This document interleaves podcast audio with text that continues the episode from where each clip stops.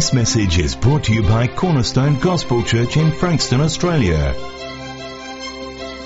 Praise you for your grace and your mercy towards us. Thank you, Father God, for the love you've shown us in Christ Jesus. Thank you for the instruction of Scripture. Thank you for the wisdom, Lord, of, uh, of Proverbs and the writings of the Psalms that give us so much wisdom, Lord, for living our lives and the teachings of your Son, Christ Jesus our Lord. We thank you, Father. Lord, help us to continually turn to you, to turn to you in these things and to trust you, Lord God. That many of us may experience, Lord, the freedom of the supernatural peace that you bring into the hearts of Christians who simply trust you. Even though our minds may wrestle with trusting you in that moment, but learning to discipline the mind and trust you, Lord God, and to experience that freedom and peace which comes from it. We praise you. We thank you, Lord. We ask you to bless this message this morning to our hearts in Christ's name. Amen. And so, so I just would say, you know, on that, um, uh, that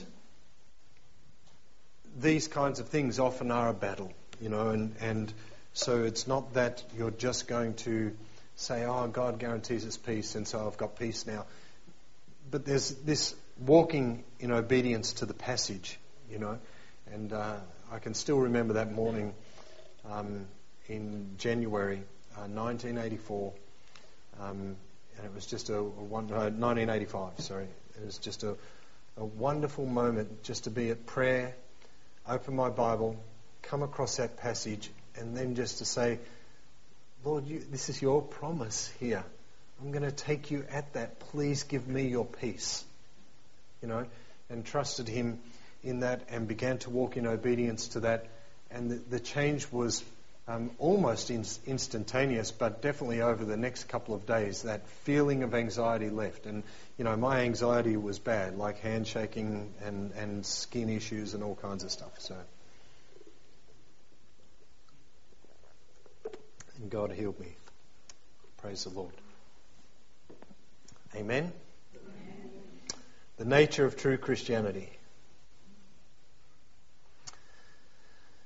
Psalm 19. Why don't we turn to Psalm 19?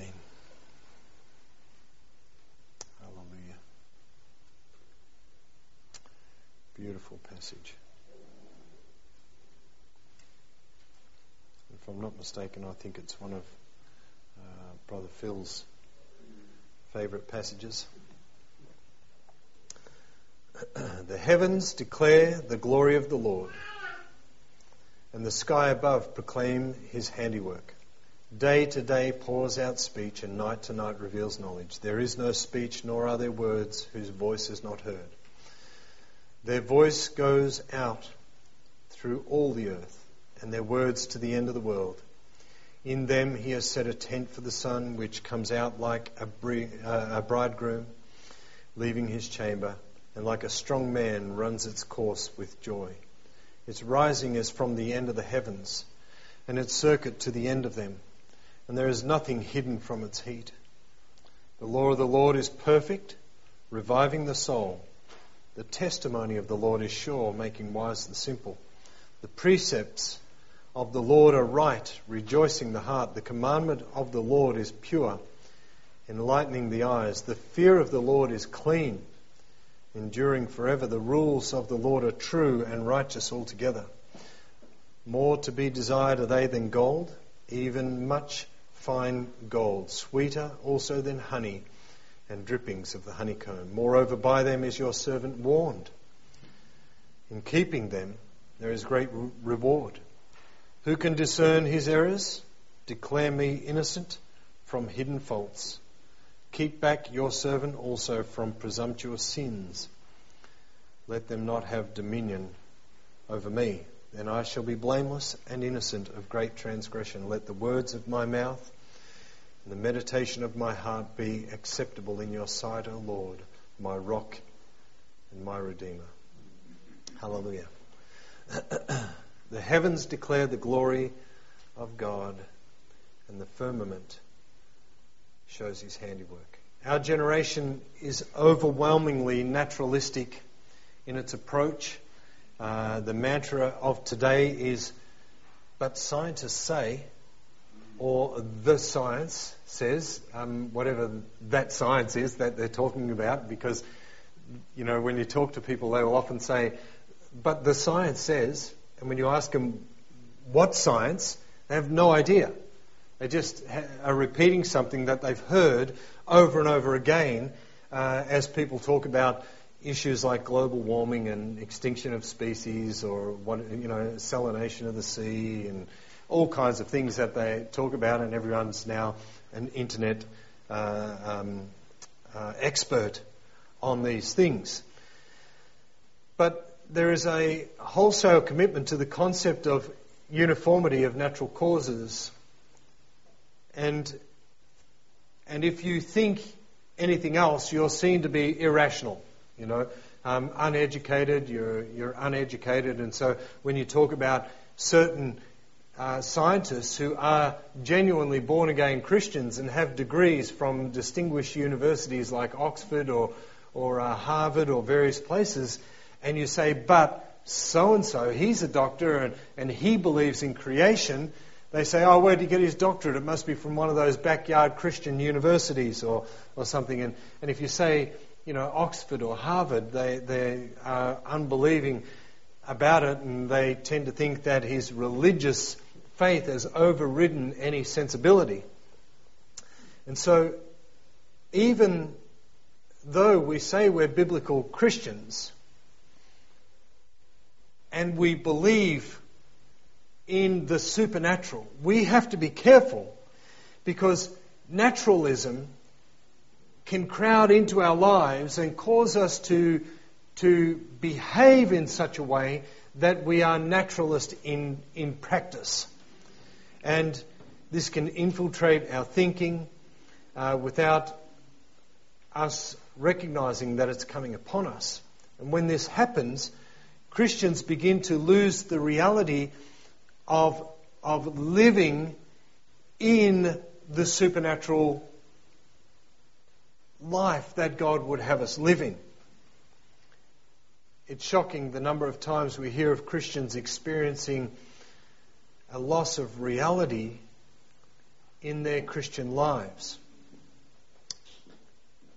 And it's not necessarily surprising, and perhaps it's the, the greatest reason, but it's not necessarily the, surprising for the loss of this reality. That while we say that we believe one thing, and we may even convince ourselves that we do, we often live in a way that, ex- that is a demonstration that we believe something else. Uh, and the naturalism of this age has crept upon us as such. And so we, we live as naturalists even though we believe supernatural things. Amen?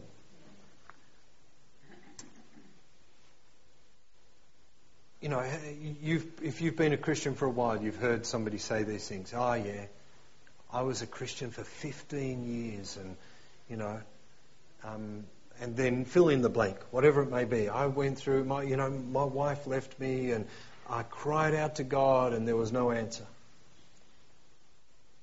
And there can be all kinds of tragic circumstances that, that a person goes through. I'm not trying to make light of those circumstances. All kinds of tragedy that they go through, but ultimately their supernatural experience has given way to a very naturalistic approach to thinking in this world. And that, that is a great tragedy. And so let's begin to look at the supernatural universe. Now,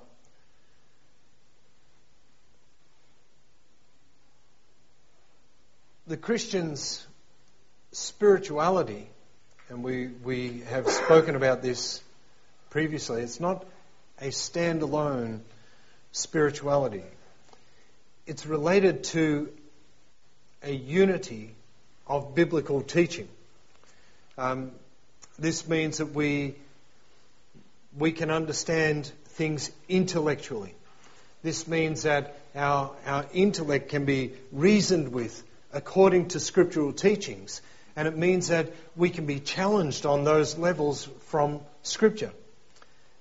It means that the universe is not naturalistic in origin or existence. It hasn't, it hasn't come from a compression of atomic energy that's exploded into everything that we see today, but there has been a creation that the scripture makes very clear Jesus spoke into existence and upholds by the word of his power.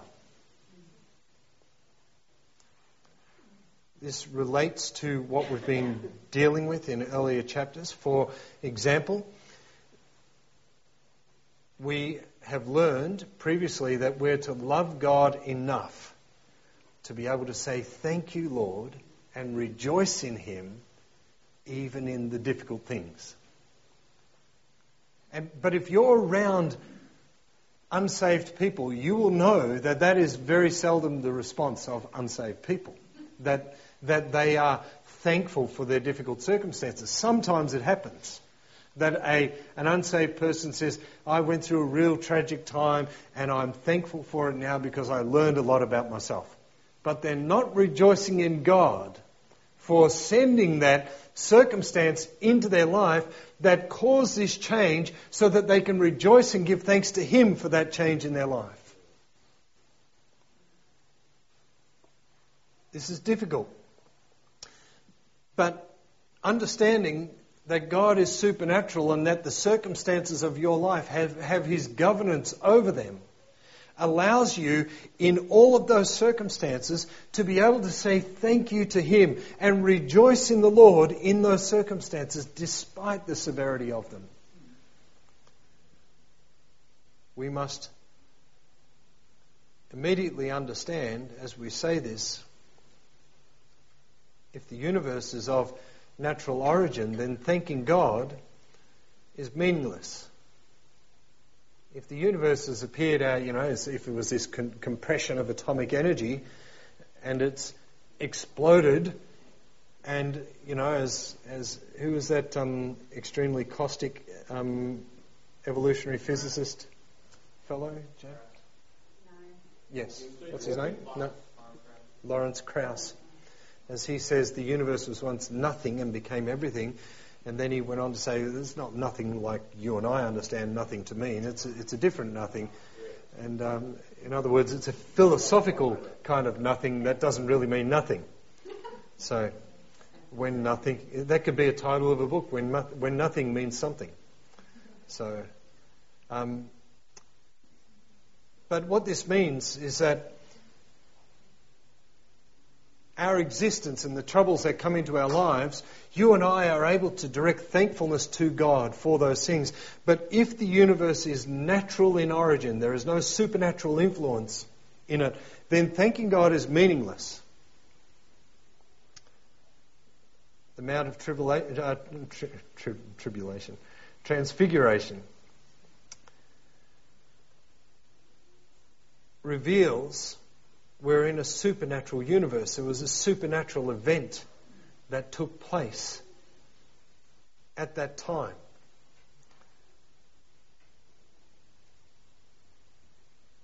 Uh, let's just let's just keep skipping forward. Christ's redemptive death has meaning in a universe in which there is a personal moral God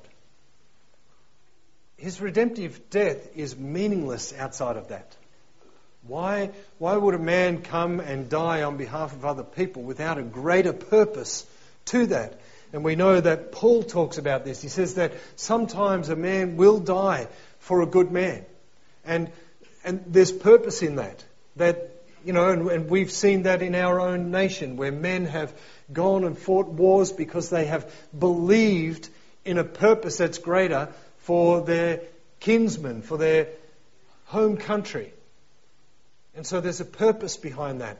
But Paul told us that Christ came and he died for sinners. And what is the purpose behind that? That God might redeem a people to himself. And that makes sense in a supernatural universe.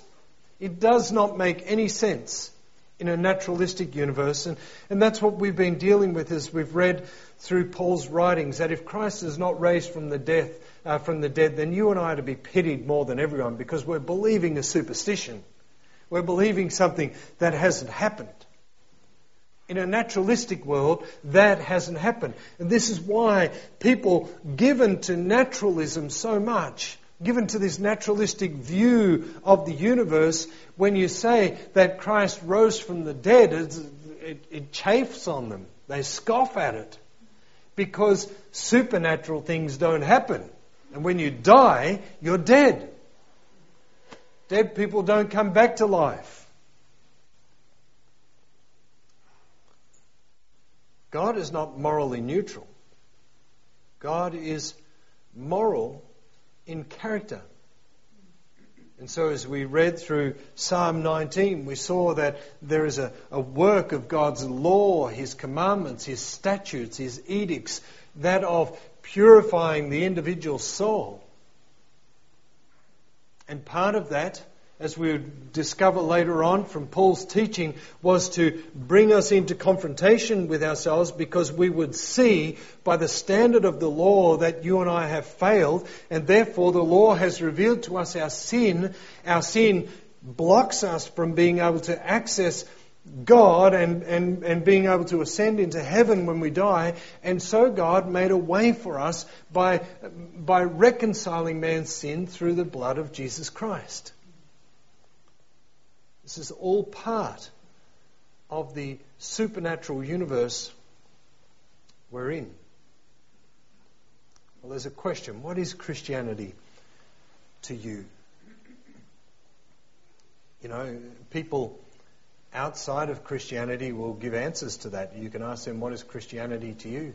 And uh, if you've ever done any evangelism on the street, you've had this answer. Uh, people have said to you, Well, it's a crutch that you needed because you were weak. And, uh, you know, it's a, it's a psychological support for the feeble minded, is, is the way the world thinks about you and I. But Christianity cannot be separated from the unity of full biblical teaching. It's not to be abstracted from Scripture, and this is what a lot of religions have done. They don't like something out of in the teaching of Scripture, so they, they remove that from their philosophical point, from their from their teaching. The Bible calls the church the bride and Christ the bridegroom. And Scripture teaches that through this union we have linked, we've been linked with Christ.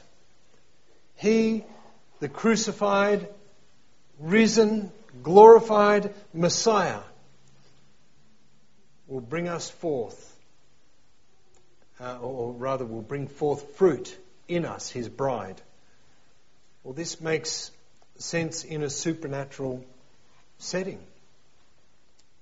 You know, some of you have become Christians at a stage in life where your former character was well known to people. And then you get saved and your character is changed. And then some years later you run into one of these people you knew before. And they say things to you like, wow, man, you've changed. You used to be so angry. You used to be so pig headed. You used to be so anxious about things. You used to be so selfish. You used to be so rude. All these things. And, and at that point, you're able to testify. Why? Because Christ, what's, what's happened? He's brought forth fruit in your life. And they're beginning to see it as a young believer, I remember working with a guy and we talked about peace and anxiety because this was a man with a powerful gambling addiction. It was ruining his life, it had cost him everything in his life. He was in his early to mid 30s and he was living a life of extreme debt and difficulty. His parents had kicked him out of eh, eh, home because he'd gone back to live with them because of his poverty, but he was stealing from them because of his gambling addiction. We were working night shift, and in the day he'd go and sit in the TAB and gamble on everything he could. He said, I just wish I had the peace you have one day. He said to me. See, this makes sense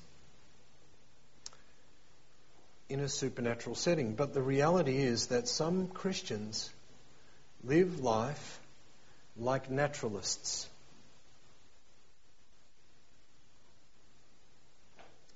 Some Christians, for example, they struggle with anxiety, and their first response is to go to their doctor.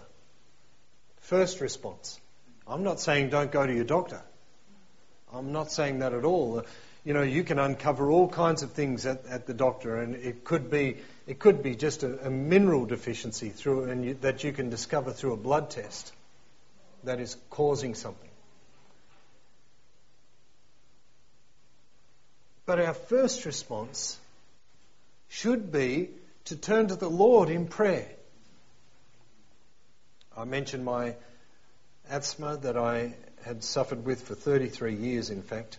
Um, and it, it, had been pretty bad uh, at various times. Those rush trips down to the hospital, injections as a kid, injections in the bum in the middle of the night.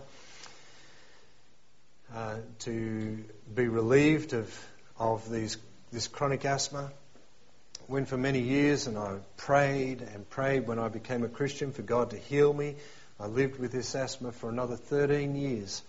And uh, and it happened. I happened along this little breathing exercise uh, while I was intently praying for God to heal me. And I started doing a couple of these corny, cheesy little exercises. And, you know, I, I was relying on probably between 10 and 20 puffs of Ventolin plus uh, two or three puffs of Be- Becloforte every day. No, it's all right. It's mood music for that. It's great. That's it. And within a couple of weeks, all of that turned around. And I took that as an answer to prayer that God had, He hadn't supernaturally healed me in that sense, but He had, he had provided a freaky way for me to learn this thing that changed everything about how I breathed. And I give Him thanks for that. So, you know, the reality is that we can live in such a way that we demonstrate a disbelief of the supernatural by our lifestyle. Christian parents who, you know, the first thing they do when one of their children expresses something, uh, you know, oh, I'm really worried about this, is, is take them to the doctor, and my child's been worrying about things. Oh, it's depression. Better get them on this antidepressant. Six years old. You know, kids should not be going to school talking about being on their antidepressants. I'm not saying kids don't struggle with things, but it shouldn't be the norm of life and it shouldn't be the first response from us to look into that. But the first response should be that we go to God in this, in prayer, in earnest prayer and demonstrate our faith in Him first of all and ask Him for His counsel and His wisdom in this. And maybe sit and talk with our kids at the dinner table. Boy, I can tell you, I'd love to wind back the clock on our dinner table. We enjoyed those teenage years with our kids around that dinner table. I'll tell you. It was, it was intense sometimes you know, the discussions and the challenges and the theological issues and, the, and discussing all kinds of things around that table. And, and Suzanne and I asking questions back to the kids to get them to think stuff through because we could see the logical response of where their thought processes were going. And so we, rather than say to them, you know, which we did plenty of times, no, that's, that's wrong. But first of all, trying to get them to question where the logic was heading in their thinking processes you know, mums and dads, don't discount the power of that kind of discussion around the dinner table. And that's a time to do it. We don't always have time every day. But when we remove the supernatural from our universe as believers, when we do that, when we live in a naturalistic universe in thinking and in action, there's nothing left but anthropology and psychology, these kinds of things, just the study of mankind and the study of behavior, and therefore that's the answer to everything. Sin's not an issue because sin is not a problem anymore. So it couldn't be that, and, and for me, the chief trigger to my anxiety as a teenager was the sin I was living in. That was the chief trigger. That is something that switched on when I was 18 years of age because of a newfound freedom that I had and that I was exercising. And my non Christian conscience was at work hardcore on me. It wasn't giving me rest.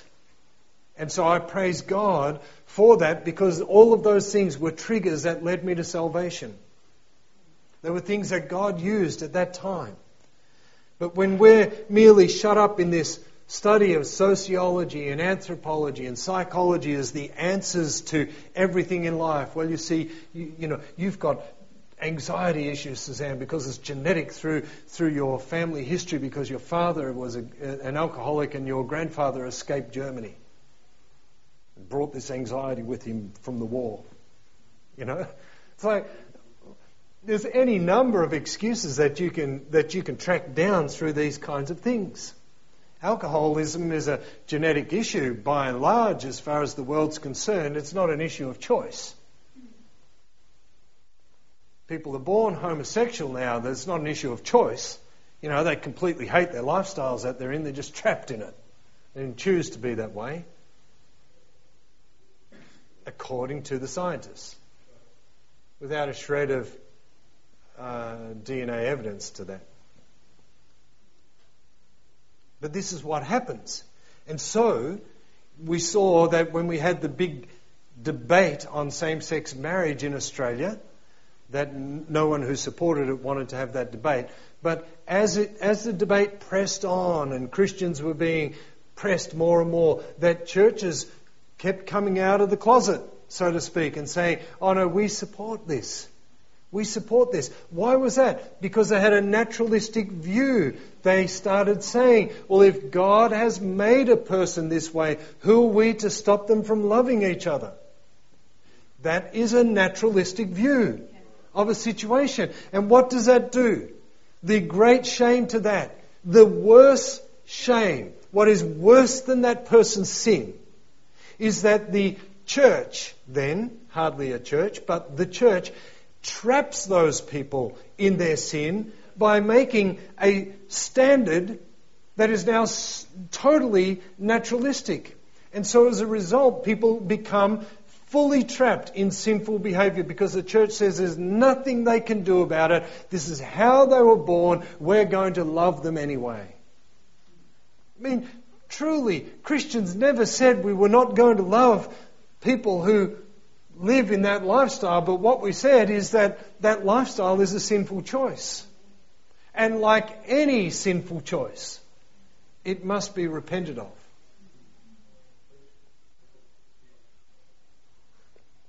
We'll get some flack when this goes to air, Chris. we live in a supernatural universe.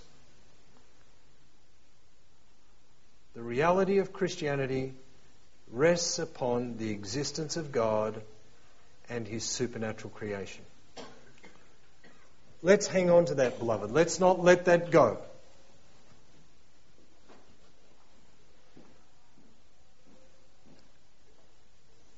True Bible believing Christians are the ones who understand they live in a supernatural world. And this has the effect of changing the way they live. It changes the way you live when you understand you live in a supernatural world. There are choices you make because of that. And Paul said this, remember. He said, you know, we're keeping our eye on eternity. We, we are seated with the Lord already. The, you know, we're positioned in Christ Jesus. Therefore, live in such a way to glorify Him.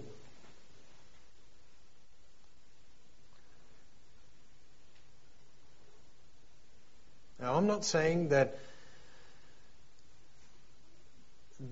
there are not believers, genuine believers, who have a naturalistic worldview in some senses. You know, there's a, there's a, a man. Um, uh, I'll ask you again, Jad. The the um, John, uh, the maths professor. John Lennox, thank you. Oxford professor, I think with multiple doctorates, um, professor of mathematics and philosophy. Um, and a good theologian. Oh, right, a doctorate of theology.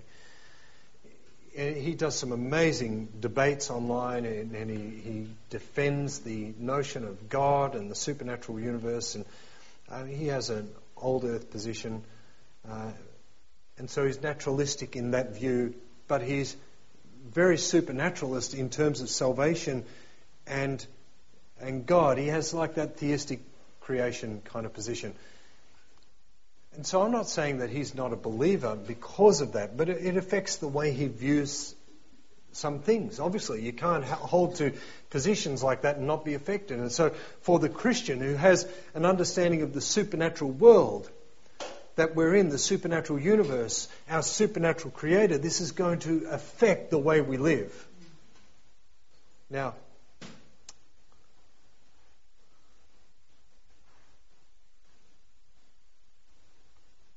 from the biblical viewpoint, the supernatural is not unusual.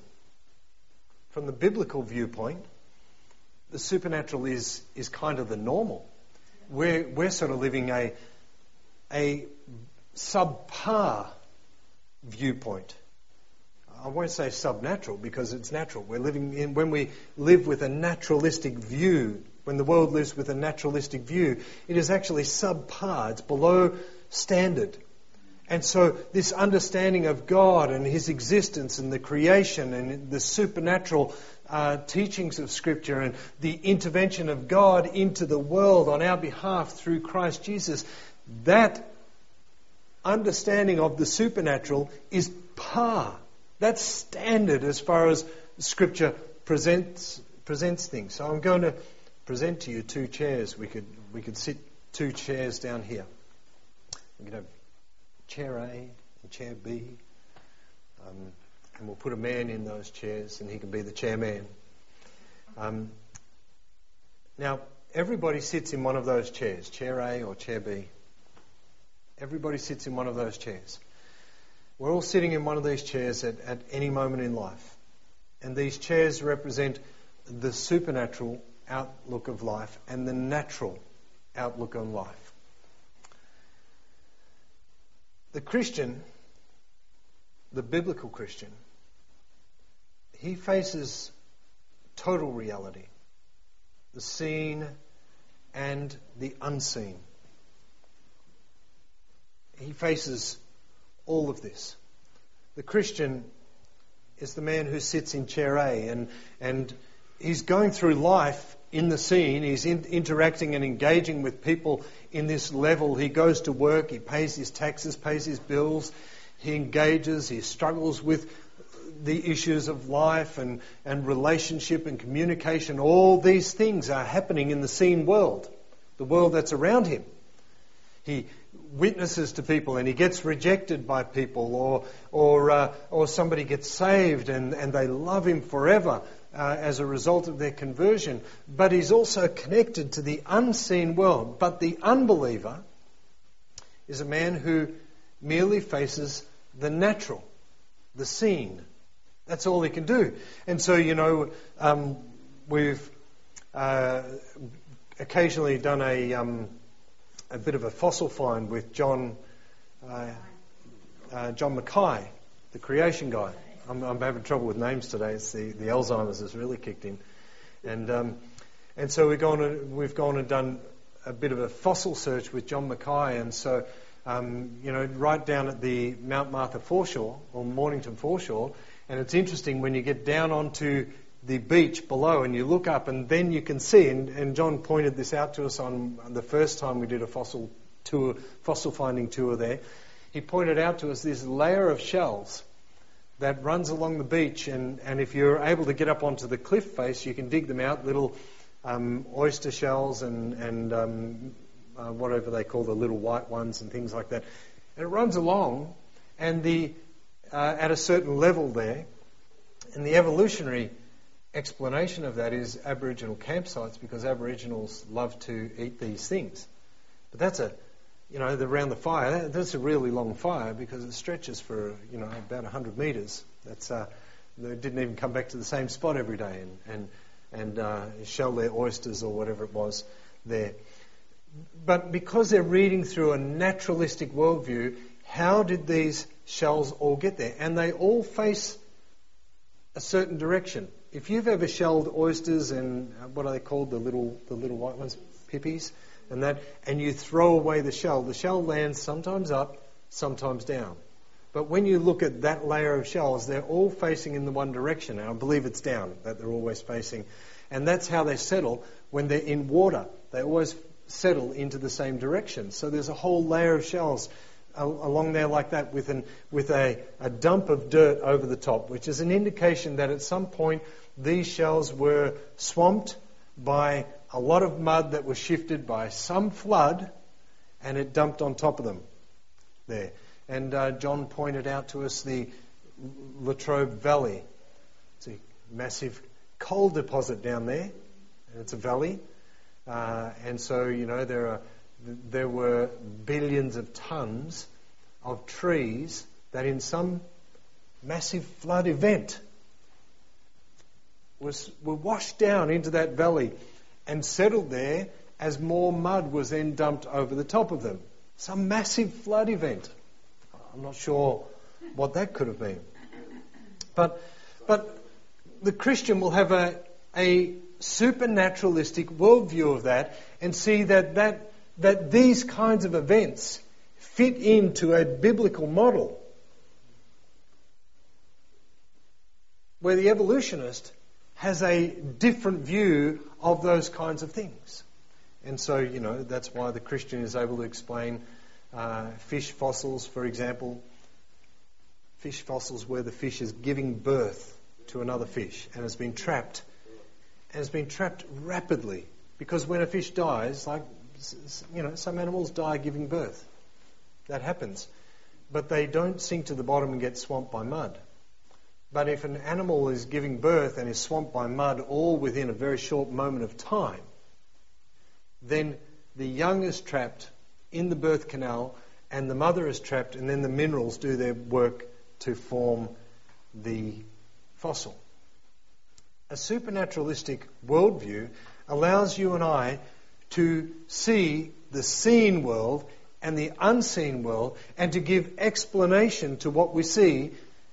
And of course, the naturalist will say, well, you uh, are giving a, a world, you're, you're giving a view to this that's in, informed by your religious position. And we would have to say, Amen, that's correct. But that's because it's correct. And that's because it explains this geological event in a way that gives evidence to it. The Grand Canyon is not just a trickle of water that's carved out a canyon that is miles wide at some points.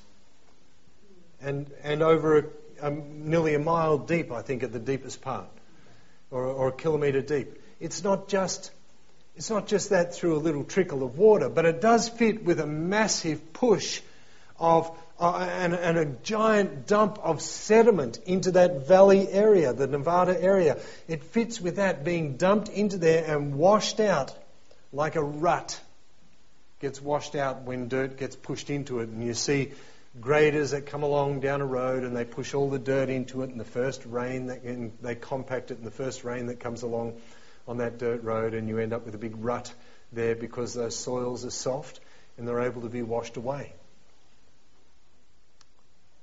from the Christian viewpoint, I would say that no one has ever been so naive as the 20th century man. In our wisdom, our knowledge, we've become fools, as Paul says in Romans 1. These positions, being a supernaturalist and being a naturalist, cannot both be true. The supernaturalist, you and I, as born again believers, can see the seen and the unseen. But to deny the unseen, that is what the naturalist does.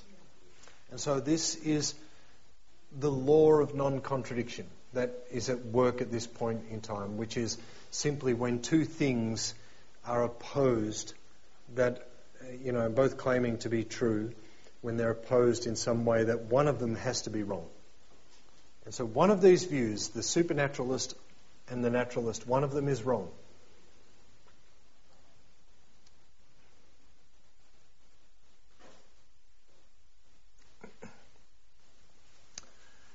So, biblical Christians live in the reality of the supernatural and the natural. Amen?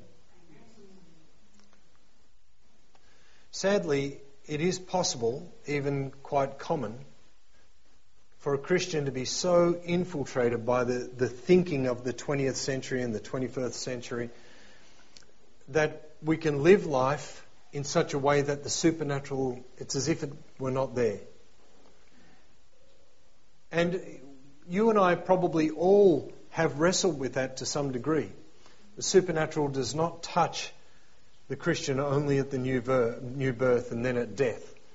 And so then in between, we just live in the natural. That's not what Paul said.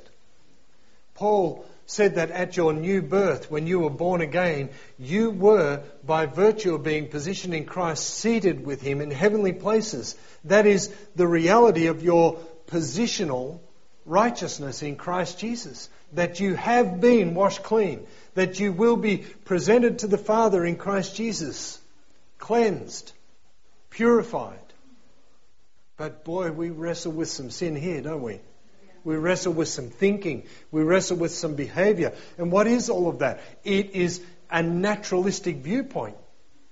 Oh, I just got so angry. I don't know what overcame me. Naturalism overcame you. You were forcing things in the natural world right now, trying to respond to it out of your heart rather than thanking God for it.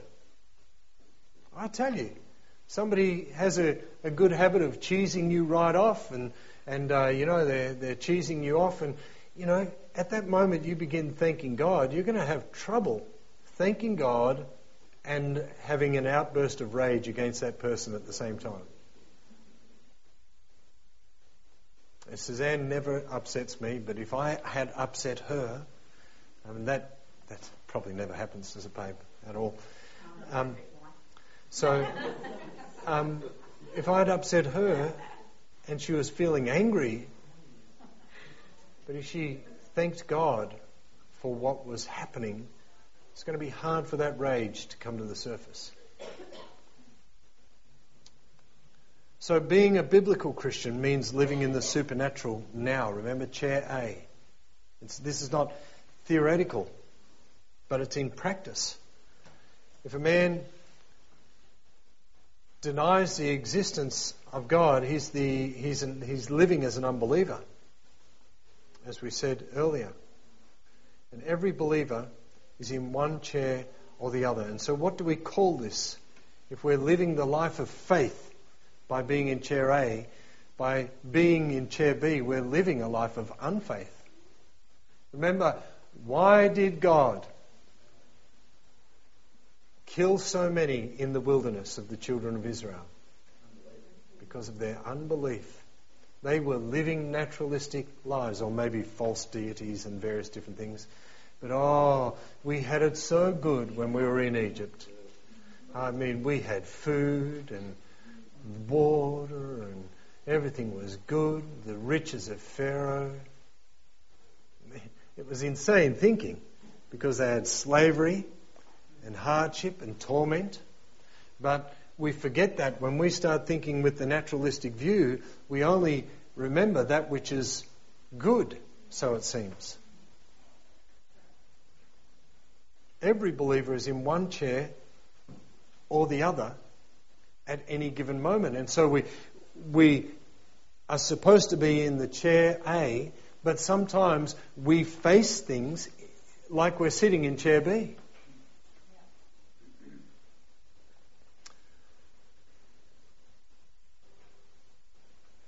And we will struggle between victorious faith and defeated unfaith, unbelief. We will struggle in these areas. You're going to struggle with them. But acknowledging that we are in a battle, acknowledging that, that Paul speaks of the unseen, unseen realm as being a present reality, and that this life is the sojourn that we are in. This is our pilgrimage on the way to that place, that city which will be our home. Hallelujah. That helps us to, to live in the chair of faith.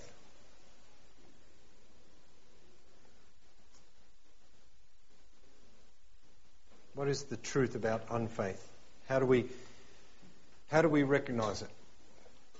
Well, these are activities that are in the flesh. It doesn't matter what activity that is.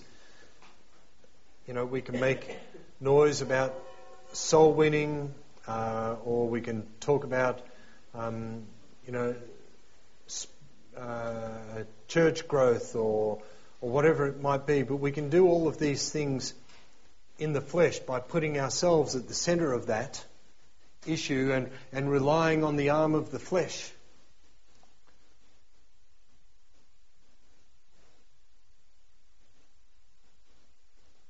When we live in unfaith, we're playing at Christianity. Now let that sink in for a moment. This is a truth about what unfaith is, living in chair B, being in that. That in that moment is a playing at Christianity. The real battle is not against flesh and blood, as Paul said, but is about high places. And this is a battle to do with realms of thought and, and understanding, realms of teaching. Francis Schaeffer said, In times of war, while the big brothers are away in the real battle, the little boys at home play soldier. They act like soldiers, all right, but they have no contact with nor any influence on the real battle that's being fought. I think every little boy understands that uh, if they've played soldiers at all. Because politically incorrect these days for children to play soldiers because soldiers have guns. And guns are evil, apparently.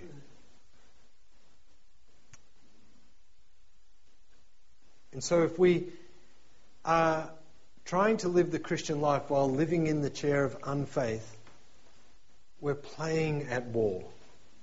We're, we're not in contact with the real battle. When you see, when you see a Christian who, who has struggled with something, beloved, they're in the battle. They are in the battle. They may not be walking seemingly victorious in that moment, but if they are reaching out and pleading with God, they're in the battle. They're just getting a few scars along the way. There's, an old saying if your nose hasn't been broken, you're not a boxer. You know? Or you're a very good one.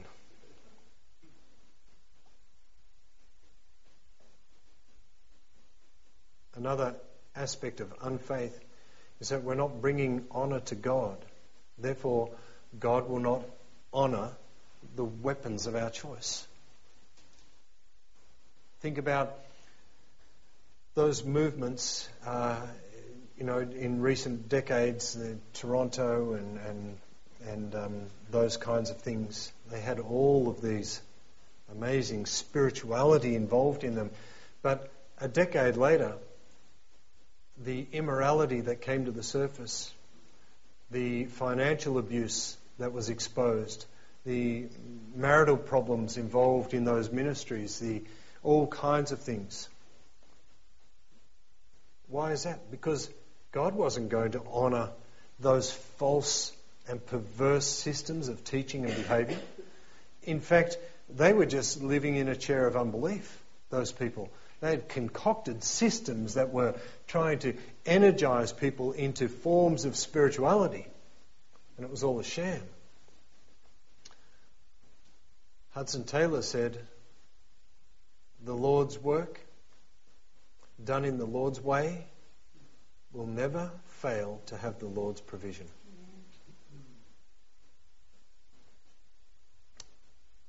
We could turn that around.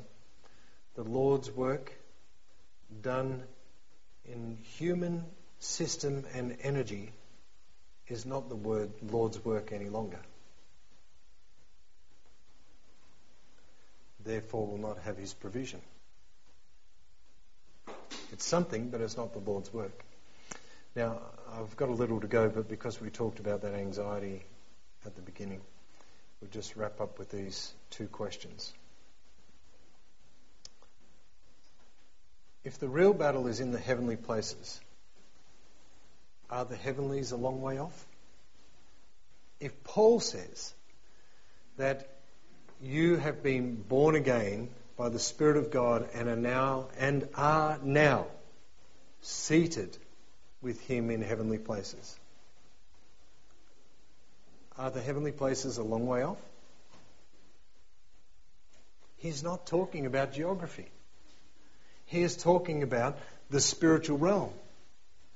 He is talking about something whereby God, in the moment of a person's death, is able to transport someone from here to being in his presence.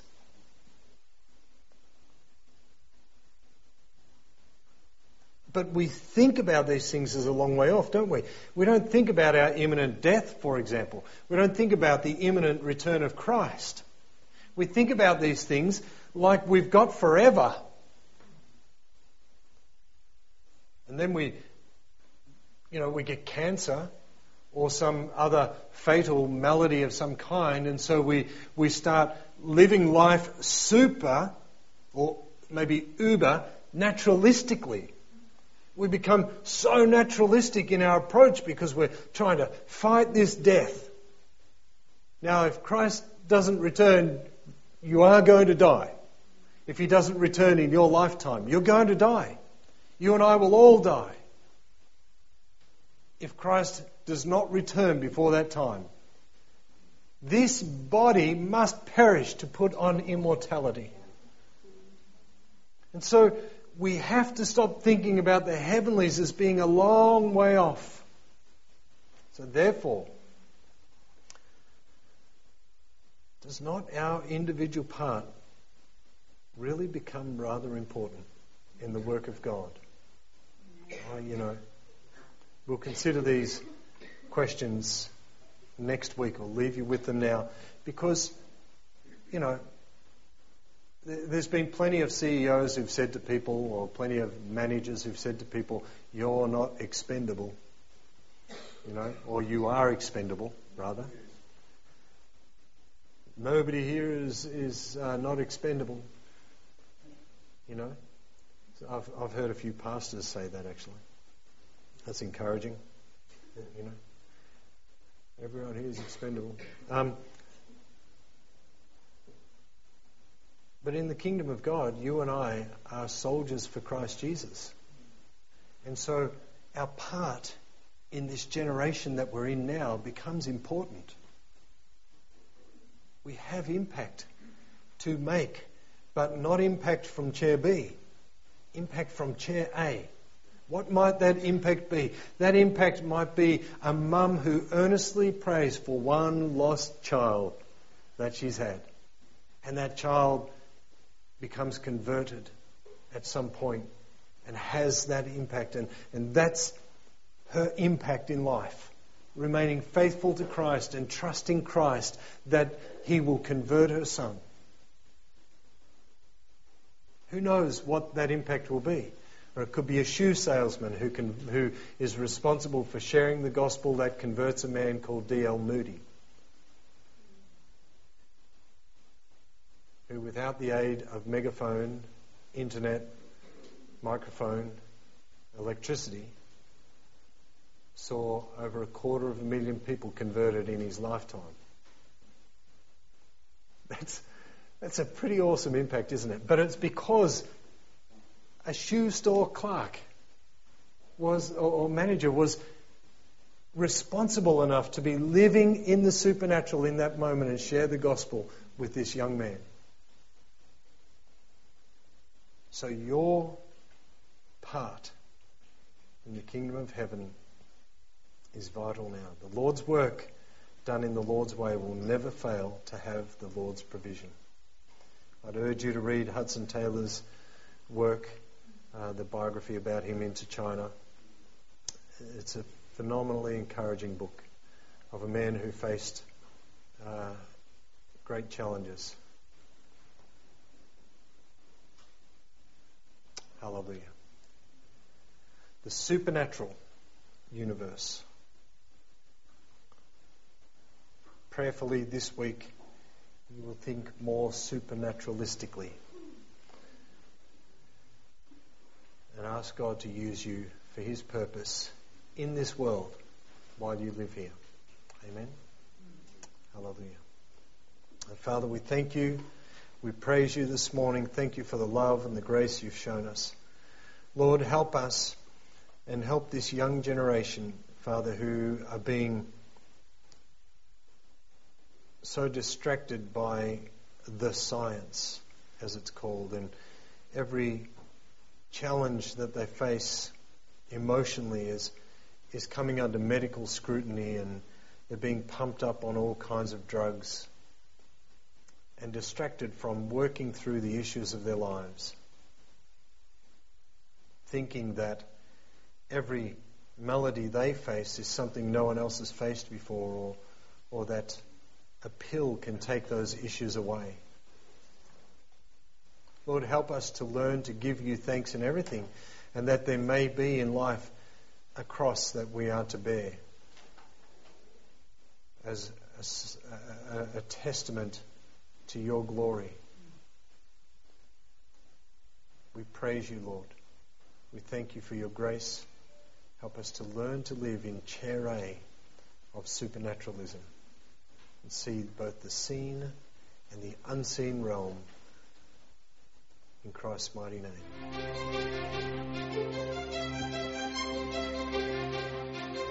Thank you for listening to this message. You're welcome to duplicate this message in its entirety for non-profit purposes.